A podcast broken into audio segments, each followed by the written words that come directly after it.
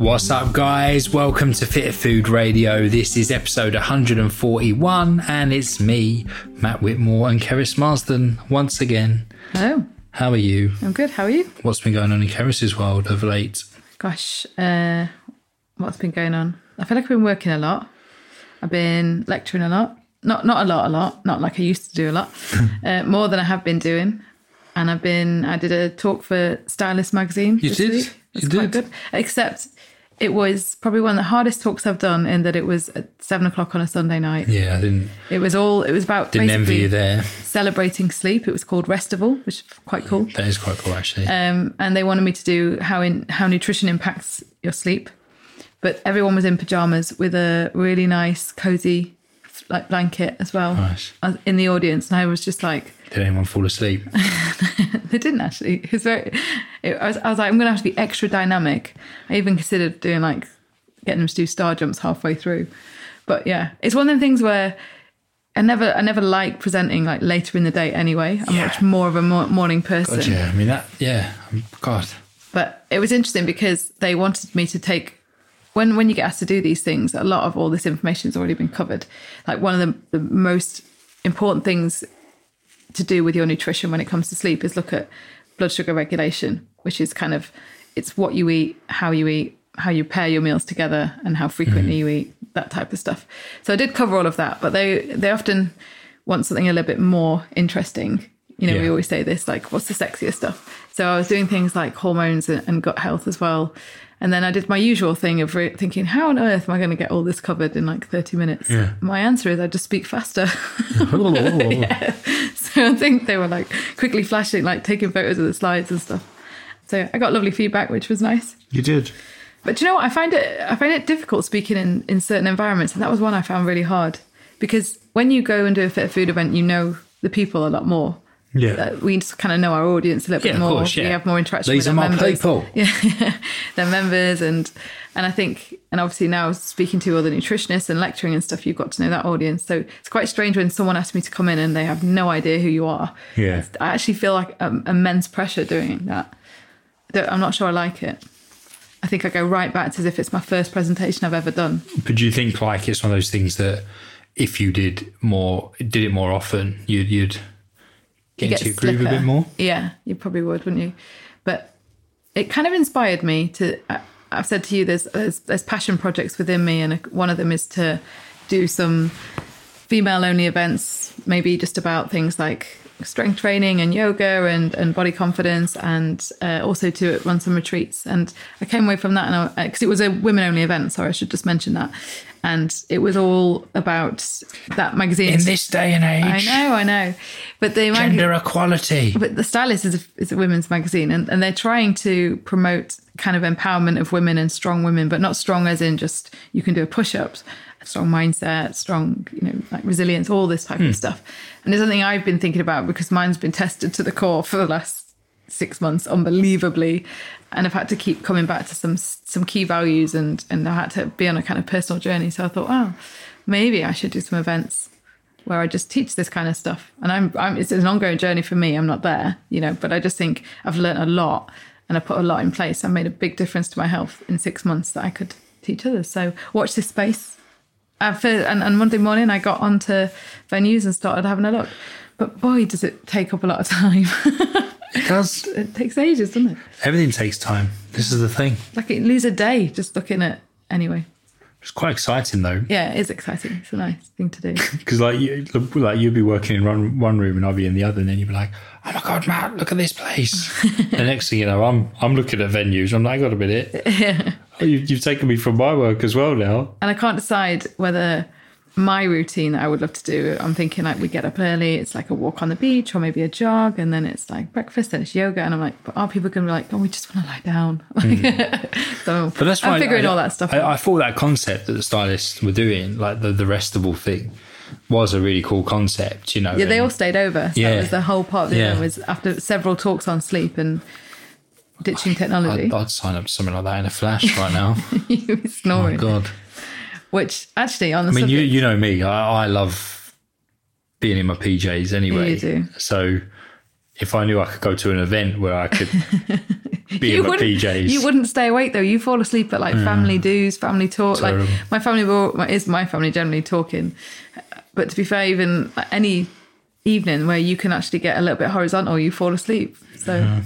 It's like in, co- in company as well, and everyone's mm-hmm. like, "Oh, are we are we overstaying our welcome because Matt's asleep?"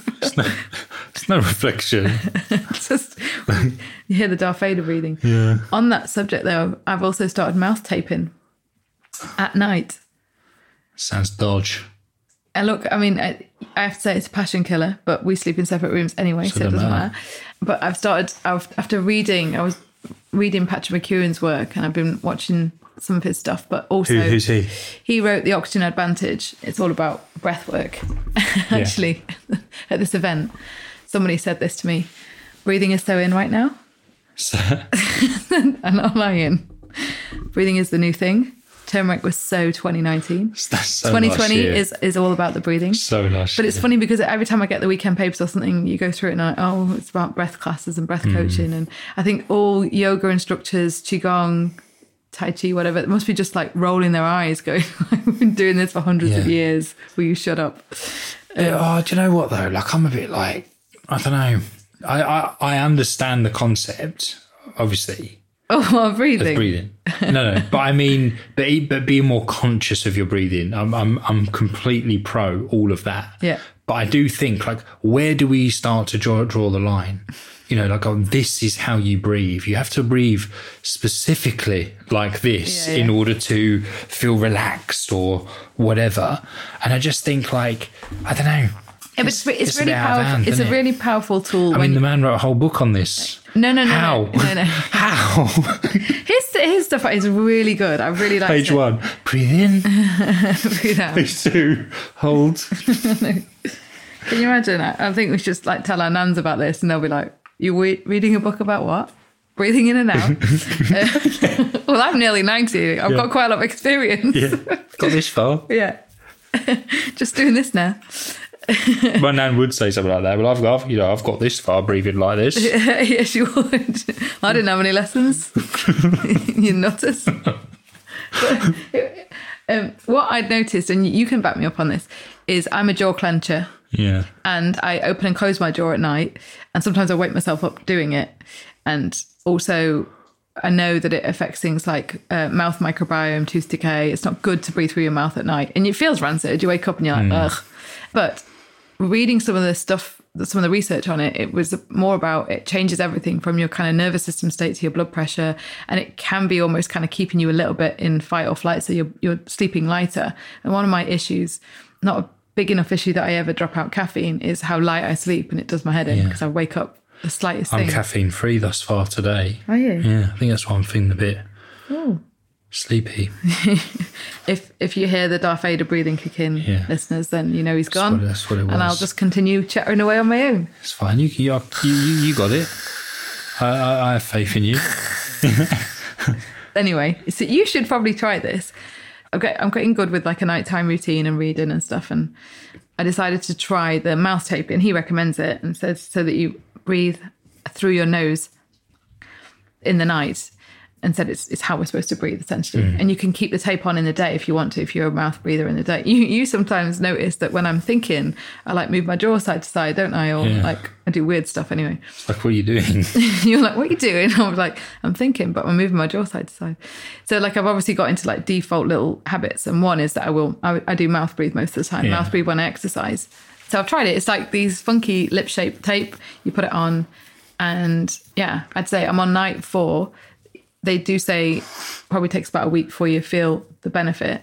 Then one thing I noticed was um, when I teach hot yoga, just sometimes when you're kind of going, I get a bit of orthostatic hypertension. You know, when your blood pressure drops in the in the yoga and you're going from Yeah. high to low. I didn't have it as bad this time. A little bit, but not as anywhere near as bad. And you think that Because if the class ends up being busier than I uh, than usual, the temperature and the humidity in the room goes up really high. And so what I've planned, suddenly I'm like, I probably shouldn't have done this because there's way too many people here. Right. So I'm like, you know, I kind of like doing a lot of, of forward folding, then coming back up again, and then suddenly like, whoa, blood pressure. Yeah. And it wasn't as bad. Is your morning breath less rank? Does anyone have good morning breath? No, no, that's why I said less rank. Oh, right. Okay. It's always going to be Yeah, pretty minging. But I mean, because some mornings I wake up as a mouth breather, you know, Yeah. um, and it's just yeah. it's just offensive. Yeah. I, wouldn't honestly know. I'd say. But you can taste it. You know, some mornings you wake up and you're just like, oh, quick, brush my teeth right this second. Well, I'd say in the last, the hard thing as well is I do too many things at once. And in the last week, I moved on to the next phase. I'm doing Chinese herbs at the moment. I moved on to the next phase of Chinese herbs, started taking liposomal glutathione and CoQ10 Right. and started mouth taping. And all of my symptoms are better. So now I'm like, which one Which was, was it? it? I'm such an idiot sometimes. But who my, cares? But my who cares? suspicion is that it's the herbs because I was starting to feel a lot better on the herbs anyway Yeah, you was actually. and uh, and my I'm working with a traditional Chinese medicine practitioner. All I do is send him a WhatsApp picture of my tongue. Go figure, and like it's the first one. And do you know what? Because and I said this just said this on last, last podcast. I can't remember. He's the first person that is in treat that is treating my entire body. yeah. Not just looking at my gut. I've tried functional medicine, herbal medicine, gastroenterology, everything. They're all looking at gut, gut, gut. They're looking at the conditions, the diagnosis. They can't find anything he's looking at your chi. he's looking at everything. And I've said, I think something's going off with my kidneys, with my musculoskeletal system, with my immune system, and, and he's doing all of it. Hmm. And I send him my tongue, and in a week, I've noticed a big difference. I've been on them for three weeks already. Yeah. But in the last week, a big difference with all my symptoms. There we go. Oh, that's amazing. So Well, I quite it- like that. I'll keep going with the mouth tape because it's something Yeah, I've wanted to stop for ages, and I want to breathe better. Yeah. I mean, I, I would like to stop mouth breathing, but I am a bit worried because you don't mm. breathe well for your nose, so I don't know how. No, exactly. You would need to do it in the day first. yeah, to have a little practice. Yeah, but then someone will come to the door. and it is like, like, you look like something out of a horror movie more because it's Yeah, like white it? tape on your lips. So you have like white lips. yeah. And then, but I could take it off to answer the door, couldn't I? What, yeah, yeah. Yeah, it wouldn't be a big deal. I wouldn't though. I just, No. I just, yeah. I told you. They think like, the thing they would think you'd absolute nutter unless they unless they'd happen to have read the book. Everyone thinks I'm a nutter anyway because the, some mornings Oh. I leave here swilling coconut oil in my mouth. I said that to you, didn't I? Again, it's just not because I'm doing any special oil pulling routine, but because it's it's antiviral and it does make your mouth taste better. Yeah. I swill it around my mouth just for a, a few minutes. I came out the other day and then a woman I bumped into a woman and our dogs know each other and they they played and then she was like, "Oh, good morning." I was like, because I was like, I can't spit it out. Like, what do I do? And it all went down my Oh, yeah, chin. can you imagine? Morning. Yeah, exactly. Just all went down my chin. I was like, Oh, so yeah, she's like, all right, never mind. got a mouthful. Anyway, no, but it's it's great to see an improvement in your symptoms. Like after all this time. Yeah, So yeah, whether it's the Chinese medicine, the mouth taping, combination two, who cares? yeah. Hey, progress is progress. Progress is progress. That's it. Um, and I'm sure you were at that point where you're like, I don't care. Oh God, yeah, I'll try. yeah. I'll try anything. I will. Yeah, and you know what? It's interesting because working with lots of different clients at the moment with kind of autoimmune conditions, it's it's really um, interesting hearing what works for different individuals. Some people get you know amazing results just with the nutrition transformation. For some people, it's more about they leave their job, they change country, they go somewhere warmer. Like it's Yeah. incredible. But but more and more, you're also seeing the mindset side of things really really be a part of this. And I think one thing that I'm conscious of was was starting to just try to lead my life again and and look to the future and what I wanted to do and do some Yeah. projects and things like that because there be, there is a part of you when you're experiencing the symptoms of course you worry we've talked about this before and you're, you're googling stuff and you're like oh and, and when you're not trusting the medical profession which I wasn't because they were just clueless they were trying to diagnose things I'd already, already eliminated through my own testing and stuff but they were like we have to tick it all off you know and Follow, when like, you're like when, when you, yeah. So when you're kind of like, you guys don't know, I'm going to find out myself on the internet, but you can make yourself so much sicker. And then obviously, when you're identifying certain foods that you think trigger you, you'll never know if they trigger you because the thought of having them triggers your symptoms. Yeah. So I think the final bit for me, the final part of the puzzle is I'm probably going to have to go and do something more about retraining my my brain a little bit to not be worried about some of the things. But that was the problem, wasn't it? Like you developed this fear of food because you know you were so worried of how you would react. So it was almost like, well, there's definitely no point trying it because the damage is already been done. Yeah, You know, yeah, before you before you've even tried it. Yeah, yeah. So and we And, don't. it- and same for going anywhere. So, and in fact, I was listening to someone speak about chronic illness on a podcast and just say, like, you develop a fear of going anywhere in case you develop symptoms and then you're stuck there. So, like at a party or at work or, you know, lecturing was one for me. I was like, oh my God, what if I get symptoms? You can't just pull Yeah. out of a lecture and Yeah. leave a group. So, you started to get symptoms around all of that stuff. And I think for me, the, the dietary changes were a massive factor and the herbs initially got me to a point where I was like, no, I'm starting to have whole days of feeling okay to go and do stuff.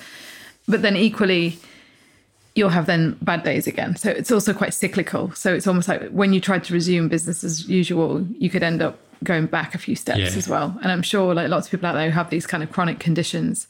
You know, many of my clients have been a massive inspiration to me. Many of them are now my friends, and Yeah. and we talk about these things a lot. And I say like, you guys are inspiration inspiration to me. How you manage these conditions. Yeah. Some have got Crohn's, some have got MS, some have got you know, all different. uh you know, then I would say that I don't want to use the word lifelong, but there is a condition that's always going to flare if they're not looking after themselves. Whereas, and this is probably the first time it's kind of happened to me in that in Yeah. that sense. But But that, well, yeah. I mean, it's. It, I suppose it is one of those things, isn't it, that you kind of don't really know how it feels until you're in that position. position yourself. You know what I mean? So I, I've always empathised with them because course. I think everyone's always nervous at the moment because because of the internet and Dr. Google. There's so much health scaring going on. Everyone's nervous, like you know, scared to death of getting cancer. Every lump and bump we get. Um, you know, kind of speaking to the doctor, he was saying this to me. He was like, "Oh my god, everyone just Googles everything, and Yeah. we are just you know, and actually, I was reading an article in the papers at the weekend about paramedics. People are calling par- paramedics.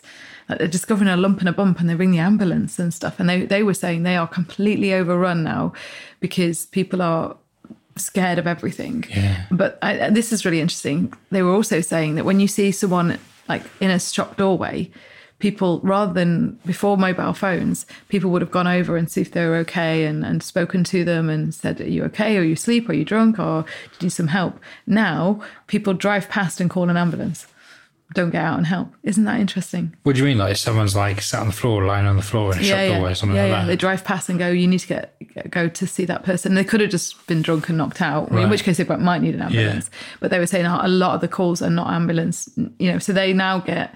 It used to be they'd have these quiet periods in the early hours. It's now just c- consistently all night long. They can't cope with the amount of calls they get, and it is some some is time wasting and, and and hoax calls as well. And Bloody but a lot of it is people just petrified. You know. And then apparently there's a lot of it was a really sad story actually. There's a lot of lying because there's a lot of domestic abuse where they go, someone's fallen in the shower and it's not that type of yeah, of stuff. course. But that's escalated because of the main driver is is, is alcohol intake because you know drinking at home is, is is much more kind of common now, isn't Yeah, it? yeah. And that's one of the big drivers behind that. So a bit depressing. Sorry to bring that up on a podcast, but there we go. Yeah, bit of a random shift there. But it is, it, it, it, I think it is true that you just see people, you know, Googling all this stuff and, and you know, scared of everything. And, and then it's kind of, yeah. Well, it's that you know, gosh, I mean, we we receive so many messages like, oh, you know, I, you know, I've got this going on, and then I found this article that says this, and then this article that says that, and and you know, it can put the the fear of God in people, can't it? And it's a tough one because you don't, you know, I don't know, you don't want to discourage people from taking any kind of abnormality seriously Yeah. because you know if something is there that didn't used to be there then yeah, you have every right to be like well why is that Yeah. you know where has that come from but then at the same time you know don't believe the first article that you read that says Everything tells you you've got cancer on Yeah. Google. It's crazy. I think Google might do it on purpose sometimes. I don't know if we can do that, but you're right. Because I also not doing anything about it is this is I commonly see this in a lot of again busy people, mums who are kind of putting everyone else first and things like that. They'll have a symptom and they won't get to the doctors to that they know they need to go and get checked out, or they let checks fall behind, like a smear test or mammogram, those types of things. And all the time it's like bubbling away in their mind. Well, I should have got that done. You know, I should have got that checked. Should get that looked into, and I'm not. And they don't. And it, but it's it's causing them a lot of stress. And then they go and then have to have like 20 checks, and then this really nerve wracking period of like get all the answers back. So if you're getting chronic symptoms, like you, you need to stop putting off. You'll still feel so much better once you've been Yeah. and had the test done and spoken to somebody about it.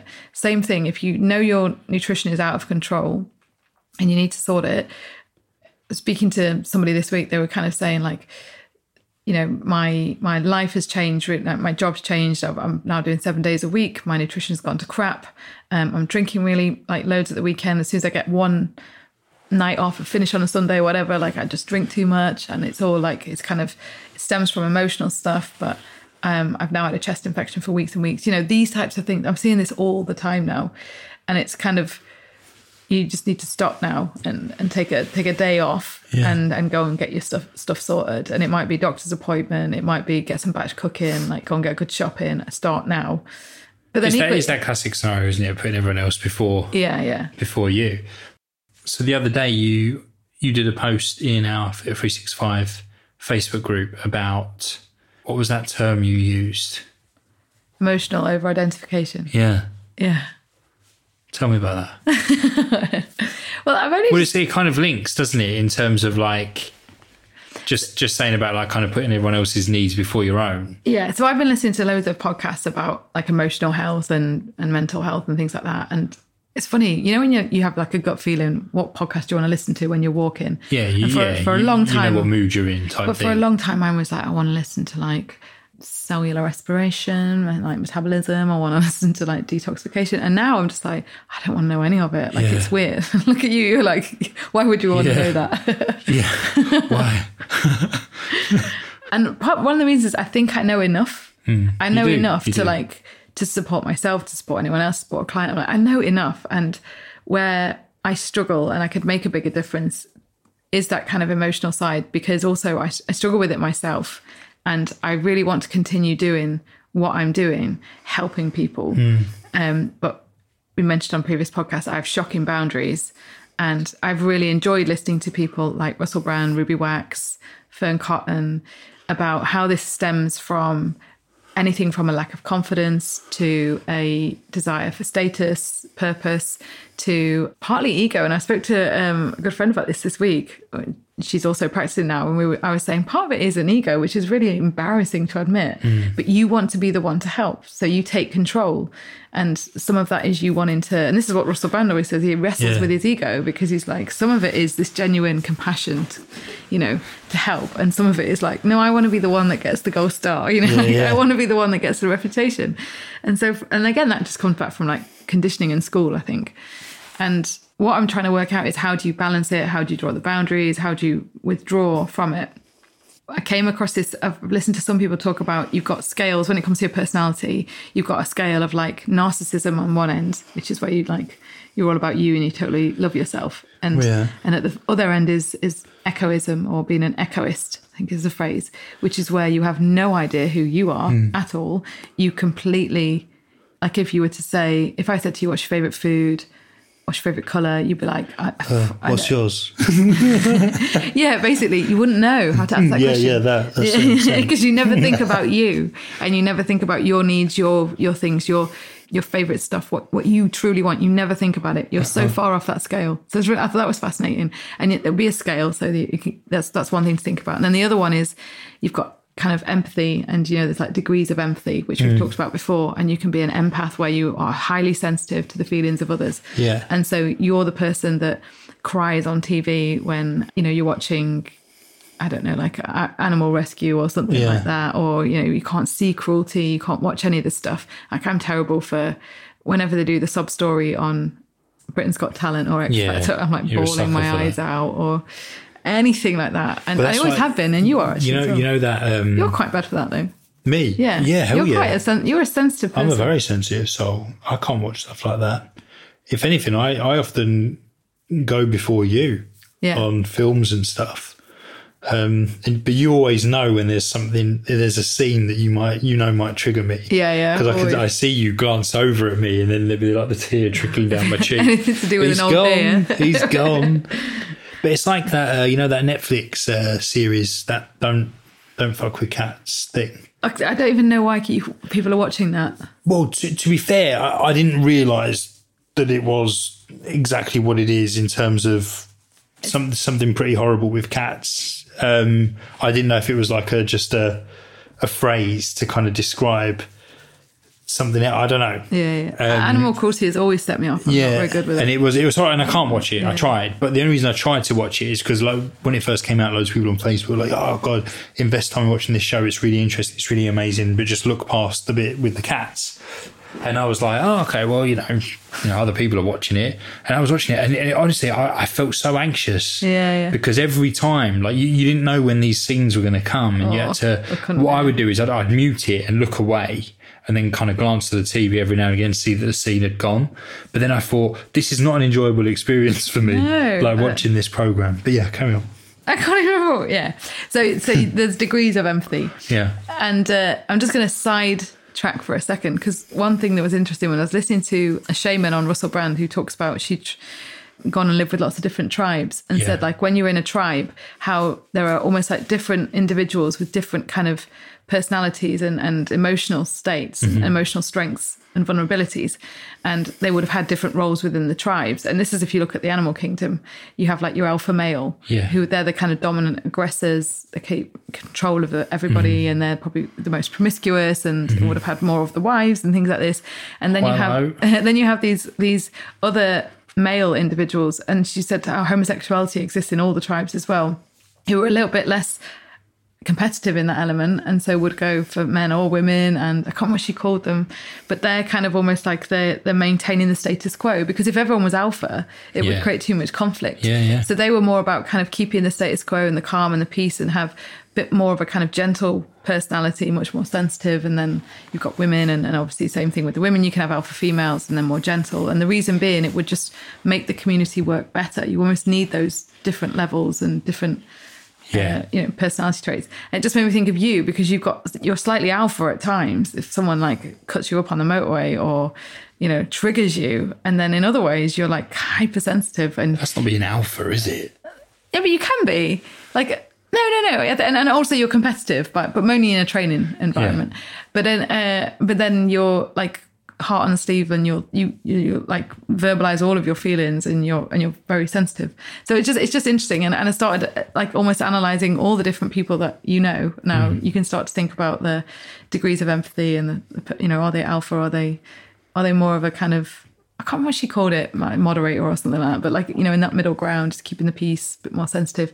But one thing that I think I've, I've really identified is that if you're going to have a job where you're helping people, and just think about people in medical professions, how this must be such a battle for them as well. Hmm. Reading this article about this paramedic in the weekend in the papers, I was like, oh my goodness, I can't even imagine. I couldn't do that job.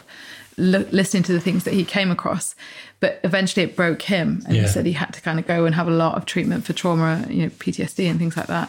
But you are kind of taking on the energy of the people that you're helping, Yeah. and you take on their their their fears and and and you can carry that around with you. So you can end the session, the consultation, if it's me working with a client, and you can continue to worry for them, or you can gain a piece of knowledge about something, and then you look around at your family and you can start worrying for all of them. Yeah. Like what are they doing to themselves? What's happening here? You know, oh god, there's so many things that threaten them, and I can't protect them, and da da da.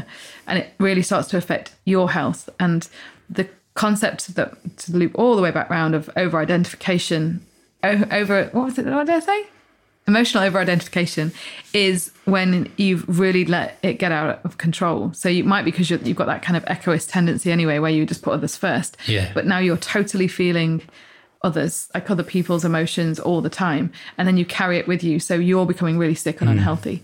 And it's really interesting because this is an element which I know I'm never got I'm, I'm never going to regain my health. I knew from the off I will not regain my health until I sort this out. Yeah. And gain more boundaries around it and stop it. But um, how do you sort this out, though, Keris? Awareness is the first point. Like Yeah. without doubt, I'm not an expert in this, but the more I've listened to people talk about it, and the, more, the reason and then I you asked identify you doing it. is because, like, a lot of your personality, I'm talking, you know, everyone here is was decided a long time ago, right? In Yeah, terms yeah, of your your characteristics as a person. Yeah. You know, and, and we often say, you know, you're a worrier and you got that from your mum because your mum's a worrier. And I talk about my mum and my nan who are both Yeah. worriers as well. I don't think I'm a worrier, not compared to you, to you no, you know, I am in some aspects of my life, but not not not like not like you and your mum and my mum and my nan. So the reason I asked that question is because it's like it's it's part of who you are. So how do you change that when it's like it's not that simple, is it? As going, oh, I've No, identified this. I think what's really helped is is when you fall sick, you kind of have the choice taken away. Yeah. So now it's a bit like I was pretty knocked knocked out by that. I don't want to go back there again, but my body's obviously said this is a help call. enough is enough. yeah, you can't keep because one thing I identified was that when I was lecturing and taking on clients and lecturing in all different groups, so different years, I was taking on more and more people to feel responsible for hmm. and more and more people to get up in front of. And then if they were bored, I would feel responsible for that in a, in a lecture. I don't write the slides, you know, and I'm not, but, but you know, like I would be like, right, I need to sort this out. This is my job. I'm a lecturer. I need to liven it up a little bit. I would feel their boredom and I'd be like, I need to do something different. If they equally were looking distressed because it's exam times, I would feel that and I would be like, crap, right, what are we going to do? It's hmm. exam time. How can we sort this out? You know, and then you come home and you could, should probably rest for a few days after doing that, in, you know, for four, four or five days back to back. But I would then take clients on, Yeah. and it'd be the same thing: motivate, identify, and motivate. But then also doing some corporate work, which I don't even know why I then said yes to the corporate work because I wouldn't say no because Yeah. ev- everything was opportunities to grow our business and and to meet more people and to help more people, and that's what we said we always wanted to do. So there was a, a big, big kind of loss of you know my needs within all Yeah. of that, and my body kind of saying no was was brilliant because I wouldn't say no, so it did it for me. So that was the first thing. But I think now I've had time to develop an awareness of what was happening. It's like you said, you can do a little bit of a journey back in that I'm just one of those people that's always going to worry what other people think of me. I'm always going to want to have a strong sense of purpose, and I'm I'm going to take on. I'm going to, to a certain extent, identify with the worries of others and take it on. Hmm. I've cried in, in lectures and I've cried in, in consultations, Yeah. public consultations when I'm lecturing clinical practice. I've cried when the clients told me their story because it's been so emotional you know like really i'm like oh my god you are you are an amazing human being telling me this story in front of this class. And then i go and they go and anyway. But students like it. They're like god you're human you know. Yeah. um, but it's because you're identifying with that person. And what i've started to do is, is is do it in that moment. And then when i step out of that moment i literally just let it go now.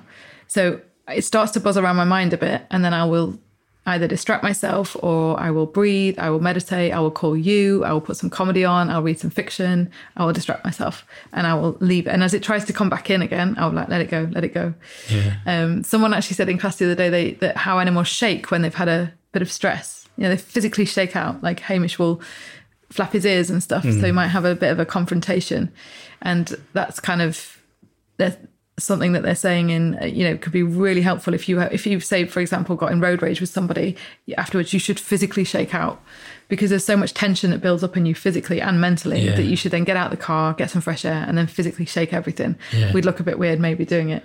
But that anything that that kind of is almost like you closing off from from that period. And i think what i'm I, t- I talk to myself about is go in there do your best job help let them know you care and you're there but define your hours and define your time and then guard your time. And so there's a lot of turning that phone off leaving that phone in the other room going for saunas going for yoga classes so i'm not available. I'm in a little space Yeah. you know like restoring myself putting the energy back in as well which is a big factor in it. So you can go back out again and help but I, you, I do like what you say about like having that awareness and then just putting better barriers in place because I just feel like I think with a lot of people, you know, I think I think that expression, you know, like give an inch and they take a mile type thing, yeah. Like is is true in you know in many respects, and it's even little things like sometimes with uh, like we have like an automatic response on uh, our our info our email account that kind of says you know we'll get back to you with do our best to get back to you within like 24 hours or whatever it may be. But the amount of people that still don't don't see 24 hours as 24 hours they see it as i emailed you at 10 p.m last night and it's now 7 a.m the next day so Yeah. that, that was i emailed you yesterday and you haven't replied and it's like yeah but 24 hours is 24 hours you know Yeah, it's yeah. not like you know you've been asleep and now there should be a response because Yeah. we sleep too. do, you- do you see what I mean? I think that's the hard thing. I think there is that level of expectancy now. But Yeah. also, when you do what we do and people need help, it's very hard to say no. We get some, you know, heartfelt messages, and it's Hmm. Yeah. very hard to go, I'm busy. But But can I just say, right, like, and I know everyone's different, but I've messaged quite a few people on Instagram, Facebook who who I follow or I'm friends with or whatever because I've seen something that they've posted that I really like or has really resonated with me and because I a big part of big thing I wanted to do last year was to compliment people more. Like if I genuinely like something that someone's done, don't just like it. Like send them a message Yeah, and yeah. say like why why you liked it, why it had a positive impact on me, why I want to share it or something like that. But there's so many people that are, you know, you could say are, are insta famous, if you will. Never reply to me. Ever. Ever. And I can I can see that you've seen it. It tells me. I know. But does it change my opinion of them? No, it doesn't. I'm like, "Do you know what? They're they're probably inundated with these kind of messages. yeah, Yeah, maybe it's a bit annoying that you didn't answer that question about a certain thing, but you know what? Whatever, I'll get over it. It's not a big deal type thing. But I think it's I get the impression they're the kind of people who are quite good at going I'm off. like I'm off now, or do you know what? Like, I, well, I don't know. Like, or maybe they're not. Maybe they're just lazy and they're like, I can't be asked. I don't know. But I just don't like you. where? Yeah, yeah, yeah. You're, you're right. You know. oh God, I thought it was something else. I think it's hard because But what I was going to say was, is whereas you and I, don't get me wrong, some messages do slip through the net, but we do try our very best to respond to every single message that comes in. And if we don't, we feel bad about it. You know what I mean? And we'll be like, oh, we didn't get back to that person quick. You know, like whatever will they think of us because Yeah. we they'll think we ignored them. And uh, just, just, just see what I mean? I suppose like my feelings and experience, I apply it to others.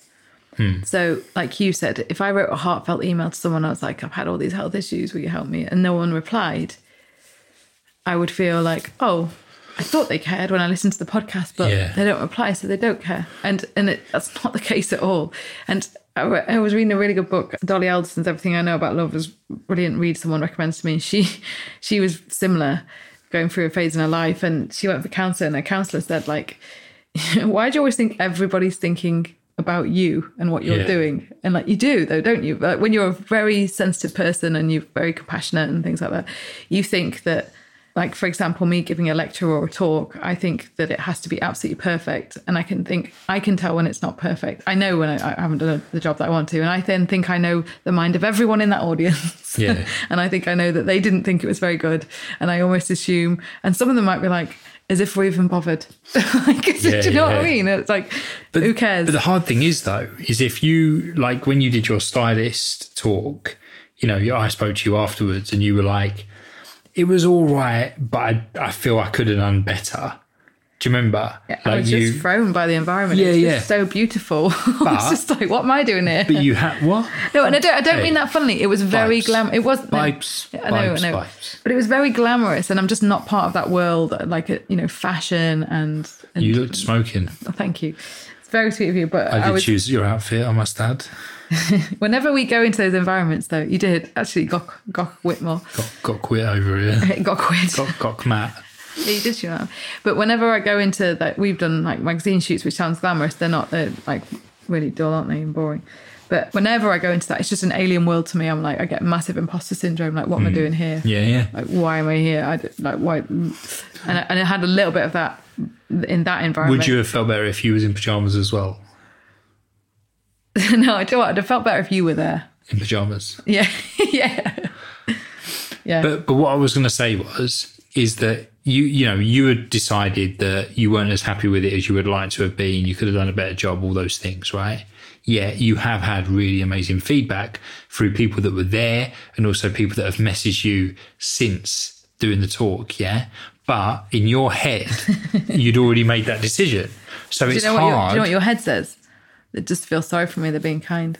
Yeah, there you go then. So, honestly- so it doesn't really do anything for you getting No. that positive feedback. Whereas, flip that, if you came off that stage and you were like, nailed it, but then you had a couple of like negative comments on social media afterwards, that would have completely derailed you. Yeah. It would have convinced you otherwise. You see what I'm saying? Yeah, that would be So- harder, definitely. Yeah. That's what I mean. Yeah, yeah. So if you came off and you've got a positive head on your it was shit shoulders, before you say it's shit. you, you, you could easily be flipped 180 Yeah. and go, actually, God, it was awful. I thought I nailed it, but everyone hated it. Yeah, yeah. Whereas if it's the other way around and you came off going, I, I wasn't really too pleased with that, you could be inundated with positive feedback, but it probably still wouldn't change your mind. yeah. It might just make you feel a little bit better. Did- See what I mean? Yeah, yeah, but I suppose you know what's interesting about public speaking generally is I used to have panic attacks at school. I started when I was 16 doing public speaking, and it took me so long to stop those. I managed to, in fact, gosh, I think um, I actually one when I was in a in an office job, which I was still like incredibly nervous. And then when we launched the business together and we started, I started teaching. That was that was a big part of not getting as not having a panic attack. So teaching spin and core and things like that. And I taught in a gym I trained in for years, knew everyone. So it's lovely, like familiar territory. It's a really nice way to ease in. But then when we went to doing talks again in gyms, actual presentations, it all was coming back. And I was always surprised that I kind of managed to control it and never had a full on panic attack. Only once did I say to you, I think it was when we were in, I think it was when we were in Derry. I said I could feel myself about to go. Could for some, and and you have no control over it. When they used to happen to me at school, I would get up to talk, and literally my mind would go, "You're gonna." The first time it happened, I didn't know what it was. It just was like everyone's looking at you. Uh, you're going to screw this up now, big time. That's all my brain said to me. It was the weirdest thing ever. Everyone's looking at you. You've got to read this paragraph. You're going to screw it up. You're going to screw it up. And my legs started shaking. My uh, hands started shaking. My heart started racing, and my mouth closed, and I couldn't speak. And then it did it every single time. The teacher went, "Keris, read that paragraph now," which was nearly every day for like a year. And I remember I used to live in fear, like sky of school, and uh, it was a long story. I should do a whole podcast on that. But I always look back and think, by the way, like my diet was trash at that point. So a big factor in my panic attacks was I was not regulating my blood sugar levels, but I was triggered by public speaking. So I think now there's an element to which every time I do any public speaking, How, how are panic attacks linked to regulating blood sugar levels? because generally if you're not regu- if your blood sugar levels drop then you can start to release cortisol and adrenaline and i used to either eat nothing in the day and then just have chocolate at the break. Hmm. So i wouldn't be controlling my blood sugars very well. It's a it's a number of things because i think the trigger was always the public speaking. Yeah, of course. but i think if i ate like it didn't happen when i started to eat better and run and look after myself. Yeah, but you were older as well. yeah i suppose. I'm not buying that. I, I, I, I do buy it, and and I started to know notice things like eating, like eating a really good protein breakfast before speaking and things like that. Running also helped in terms of like mentally prepared me, but eating a really good protein fat based breakfast before a talk, because of insulin's kind of antagonistic relationship, I think with cortisol, I just I just didn't get the same like you know. It, it never affected me the same. I was always surprised, hmm. and breathe, I didn't do any breathing work or anything. I was always just as soon as I just stabilized, ate more nutritiously, I definitely felt I was more stable. But it, it's the legacy that it's left is I never walk away from a talk and go nailed it. No. You, you probably never will. But do you know what? I should walk away from a talk and go. It's amazing that you even talk because at one point you were frozen with fear. I nearly went to Toastmasters. It's amazing you're you're even breathing. yeah, You have a voice. You open your mouth and words come out. You're so lucky. breathing is so 2020. Um, but yeah, so I don't know. Imagine someone goes, oh, that, that talk just wasn't really very good at all. Um, yeah, I, didn't, I didn't, I didn't, I didn't find it very interesting. You go, well, at least you could hear. You know, You were you were lucky. be grateful Yeah. that you could hear that talk that you thought was terrible. Just be grateful that you're breathing right now. Over and out. But I should feel grateful that I can do those things. And do you know what forced me to do it as well in the end was just I learned so much training in nutrition. I just this overwhelming desire to share it as you did as well. I was just like, I have to speak about this. I have to. I feel so passionate about it. It's so transformational for people and no one knows this. I wasn't taught this at school. We need to talk about this stuff. It came so naturally to you. You get up in front of audiences, and I'm like, oh God, you're amazing. You're just so slick. You're so confident. And then I get up and I'm like this shaking wreck behind you. But then as soon as I find the groove of like, I need to talk about this. no, but you would always, what you always would say that you'd rather talk first, wouldn't you? Because then you can because you want to kind of get it over and done with. But you know what's funny the- about that? Then I sit there for the whole of your talk, so nervous for you because I'm like stupidly Yeah. sensitive. But the weird thing is, it's like, Are you nervous when I talk? nah, you bastard. I couldn't give a shit, love. No, but because like because I have faith in you. Like I, you know, I I have every confidence. I I because I know you, and I know that you'll always start off a little bit nervous and a little bit, you know, a little bit jittery. But you know, you find your groove, and over the years, the more we've done talks and whatnot, you you found your groove a lot quicker. But also as well, what what how something feels to you is very rarely how it's perceived by others. Yeah. So you'll be like, "Oh God, I was shaking like a leaf. Oh, I was so nervous," and I'd be like, "But you wasn't." Like I was there looking at you. Yeah, yeah. You wasn't. If you were shaking, you couldn't see it. Yeah. But it, that's to you. It was like I was shaking like mad. I was so nervous, and Yeah. that kind of adds to it all. And and so and I think that's often the case. It's like it's like a, a lot of people what they think people see or hear or You, you whatever. don't shake at all though when you get up in front of people, do you? Yeah, but but that's not to say like I don't. It's not like I'm not nervous at all. You know, when you first kind of there and you've got all these faces staring at you. Yeah, yeah. Like it is a little bit nerve wracking. But something I've just got better at is I don't know, just kind of like, do you know what? Like if this whatever happens, I'll I'll kind of hide it with humour. you know, which is what I often do. You know, and and I'm very good at why. Do you know what? I almost backtracked then.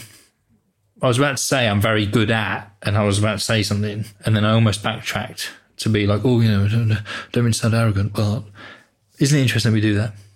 Why should, why can't we say I'm very good at something? You said that, that Yeah. before you. Like, I think we all should all sing our praises a little bit more. What I was going to say was I'm very good at kind of covering up bloopers. So if I've tripped on my words or if I've got an epic spelling mistake on my presentation or something like that, I'm now like, I, I just make a little joke about it.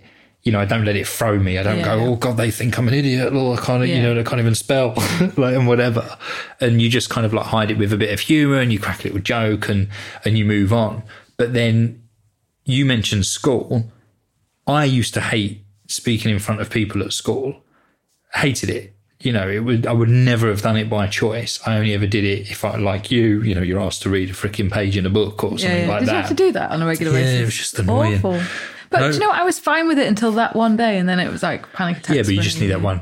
Only takes that one time, right? Yeah. But then weirdly, when I left school and whatever, I just seemed to never have a problem speaking in public places, like you know, in front of a room of people, and I, I don't know. I seem to kind of take to it quite quite comfortably. My my worst has to have been reading at a funeral. When someone asked me, I was like, "Wow, public speaking and reading a paragraph, which took me right back to school, and reading about someone in my family, and Yeah, then looking at a whole room of like glassy-eyed people."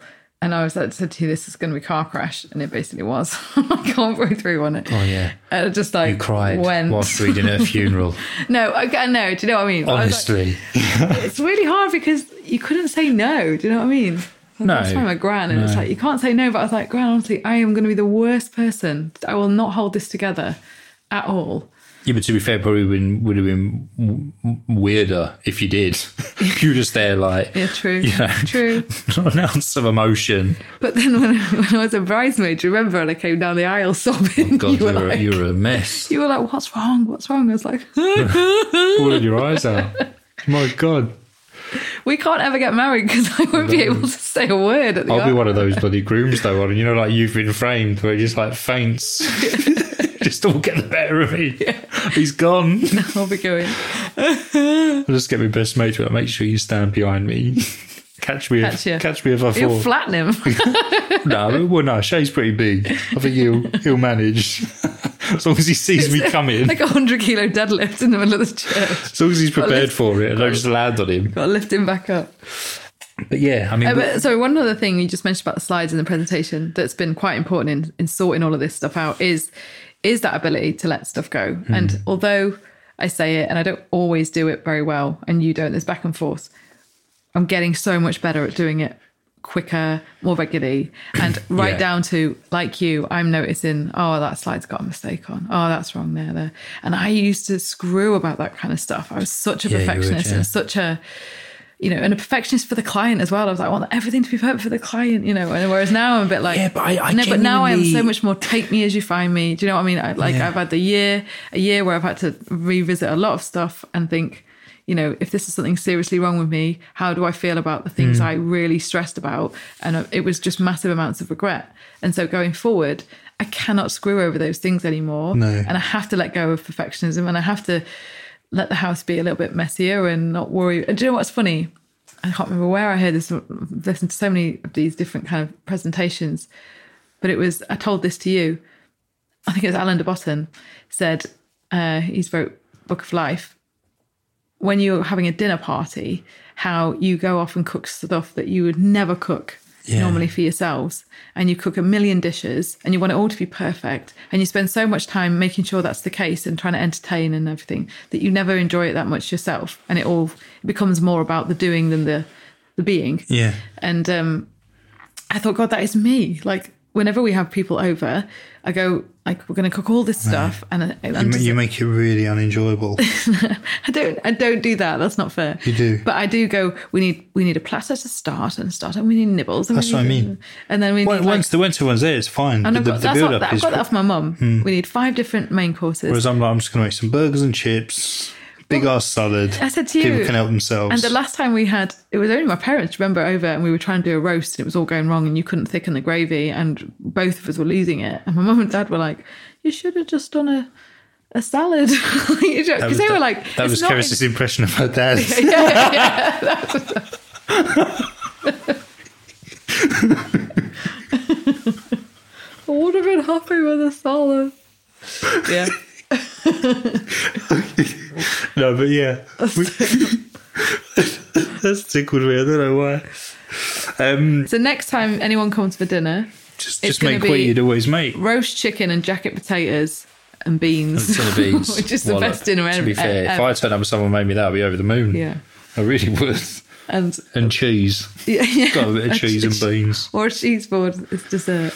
But yeah, you think about the stress.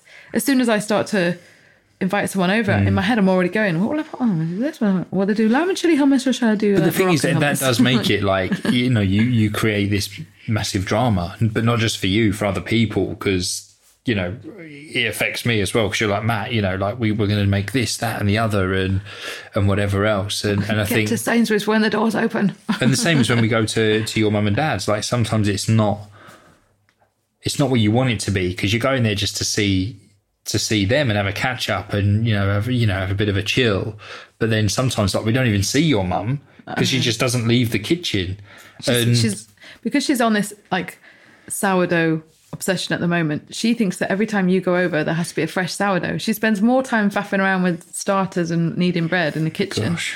than she does actually having a conversation. well we went us. around one time and she brought out the, the starter which was soup you know, with with which to be fair, if you're gonna have bread with anything, it'd be soup, right? But there was no bread, there was just soup, which is fine. Then we had the main, then we had dessert, and then your mum was like, "Oh, now the bread's ready," and it's like, hmm, okay, kind of the wrong order, but you know, like if there's some going, I'll have it. But she was determined to get this bread out. It's you. It's you and her. You're both obsessed with bread. So whenever you're coming over, she's like, "Oh, I'm just made Sure. bread for Matt, Um, bread junkie." But yeah, I mean, bizarrely, this this isn't what we were planned on talking about, it's was not. it? It's not. But Hopefully, but I good. just felt it just kind of it was a very organic discussion that just just went the way it went. It was very organic. I hope someone got something out of that. Sure they did I somewhere. sometimes feel like I'm waffling on about my own problems, but you know. Yeah, so here she goes again. Just to finish on it though, I've posted in our members group about this and said about emotional over identification because I think it is crippling a lot of people Hmm. because you're more and more. So just to finish, like I realized I was uh, over identifying with my my parents and and Yeah. like their health concerns, their health, my siblings, uh, you. And then I've mentioned like clients, students, and I was getting, I was extending the net. I was like, more people come in, I will worry about you. And I think it, what I've really started to to do is is like I said to you, go in, help, do your bit, and then let it go, Yeah. and make sure the time you're spending with those people is also as it used to be ten years ago. It's fun, it's social, it's, Yeah. it's those things.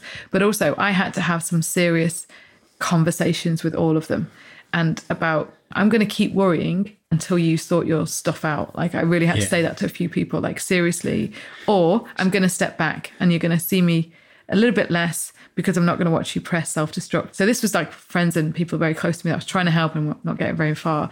I had to have that emotional conversation first. Hmm. And I'm seeing this a lot when I post it to our members. They said similar things were happening to them. They're responsible for and caring for people like their own parents, Yeah. maybe if they're older, that type of thing. And I totally understand it. But you've got to have your own little routine in place where you protect yourself. Even at my most difficult times when I've been looking after someone in my family and had to stay in at home with them, I used to go out for like an hour walk at some point just for my own mental health. And I, I've managed to keep that element in for most of my life, like the exercise, walk in, I will do. Yeah. Um, but what I, I don't necessarily do is like that mental walk, you know, like the, the mental walk away, like switch off, come back to yourself, and just let everyone know they're there. If that you're there, but you're there on your own terms, if that makes sense. Yeah, yeah, of course, and, yeah. and use your own health as an excuse. Like it's been easier for me to go, I, I can't do it now. My body's just saying no. It's been Hmm. a lot easier, but everyone is, your, your body's creaking in some way, probably. Yeah. You can go back and go, I, you know, my hormones, I'm not sleeping well. I've got this, you know, my immune system's not picking up. I can't, I'm picking up every cold. Speak to them and say, so I'm going to have to step back and look after myself. You need to do the same. I will help you, but I'm also going to take time out for me. And that, that, I think that gives you this relief to own that situation a little bit better. I'm right there with you. And you will find that you come together a bit as a team and, and come up with some solutions together as well. Yeah, but To make sure you're not carrying the burden of everything like mums often do in a family, you know, and husbands kind of sit there going, oh, it's de-stress. And it's like, but it's because one Yeah. individual's carrying all that burden. Yeah, and again, it just comes back to communication, doesn't it? Yeah, you know. absolutely. And I was having this chat with my mum the other day, and you know, I, I'm very uh, uh, vocal, I suppose. If if something's irritating me or annoying me, or rather than let it continue to do so, I'll say something. I get that from my mum because my that's my mum's always been like that. And like the other day, I, I told you, didn't I? Like I was in a coffee shop and someone was watching a video on their phone with no earphones and had the volume on really loud, and it was of some woman shouting whatever. And I could, I looked around because I was like, God, this is this is awful. Like it's really disruptive. And I looked around and I could see people grimacing, like or and like shaking their head and tutting. But I thought, but no one's saying anything, so they're going to continue to sit there being irritated rather than actually saying, "Excuse me, would you mind turning that down, please?" Because it's quite disruptive, which I did because that's how I am. And she was like, "Oh, sorry," and turned it down. Yeah. problem solved. Yeah. But that that's because I communicated that Yeah, yeah, that, that to her. Whereas just sitting there and passively tutting and huffing and shaking your head. You're just building up the energy in you, aren't you? Well, Like it's only affecting you. energy, She yeah. don't care. she, she's watching her video, Yeah, happy as Larry. You're the one over there, like really annoyed. Whereas, like, but in a way, it's like, but you, you but you could stop it by actually letting your feelings be known, letting Yeah, your yeah, yeah. frustrations known. vocalize it. They say it's like when it's pushed deep down inside, it just becomes disease. I have one more story that I have to just No, in. and that's a wrap, people. just one more story. So the other thing um, I just want to add is also just trust. Like when you start to like you know look after yourself, do good stuff. Just almost kind of trust that process. I've had to just really let go and trust that almost in a higher power, whatever that looks like to you, in, in, a, in a greater something else decides, not you. Yeah. And I found quite a lot of reassurance just doing that, just going like trust the universe, whatever you want to call it, um, the greater the greater good. And this is just a little interesting anecdote that whenever I get a taxi home from the station after lecturing, I don't Yeah. normally get them because I said to you, when you get in the taxi and say where we live, they look really disgruntled because we only live a 10 minute drive from the Yeah. station, but it's through like woodland, so I'd never walk it ten minutes. so I'd never walk it. And whenever I say where we live, they always go, oh, you can just tell. And that's so I don't even like getting in the taxi because they just looked annoyed. like, and I said to you, like, it makes me feel uncomfortable. But the second thing they always do is then bomb it and drive way and too with. fast. And you're always like, why don't you say slow down? And they really bomb it down a country lane that's really windy towards our house that scares the heck out of me. And I never say anything. And you're always like, you should say something. Yeah. And I got in a taxi yesterday, disgruntled taxi driver. And by the way, I've stopped tipping because I'm like, I I, I only tip the ones that drive slowly and, I and, I and I uh, have a nice conversation. And I always say, hello, how, how's your day been?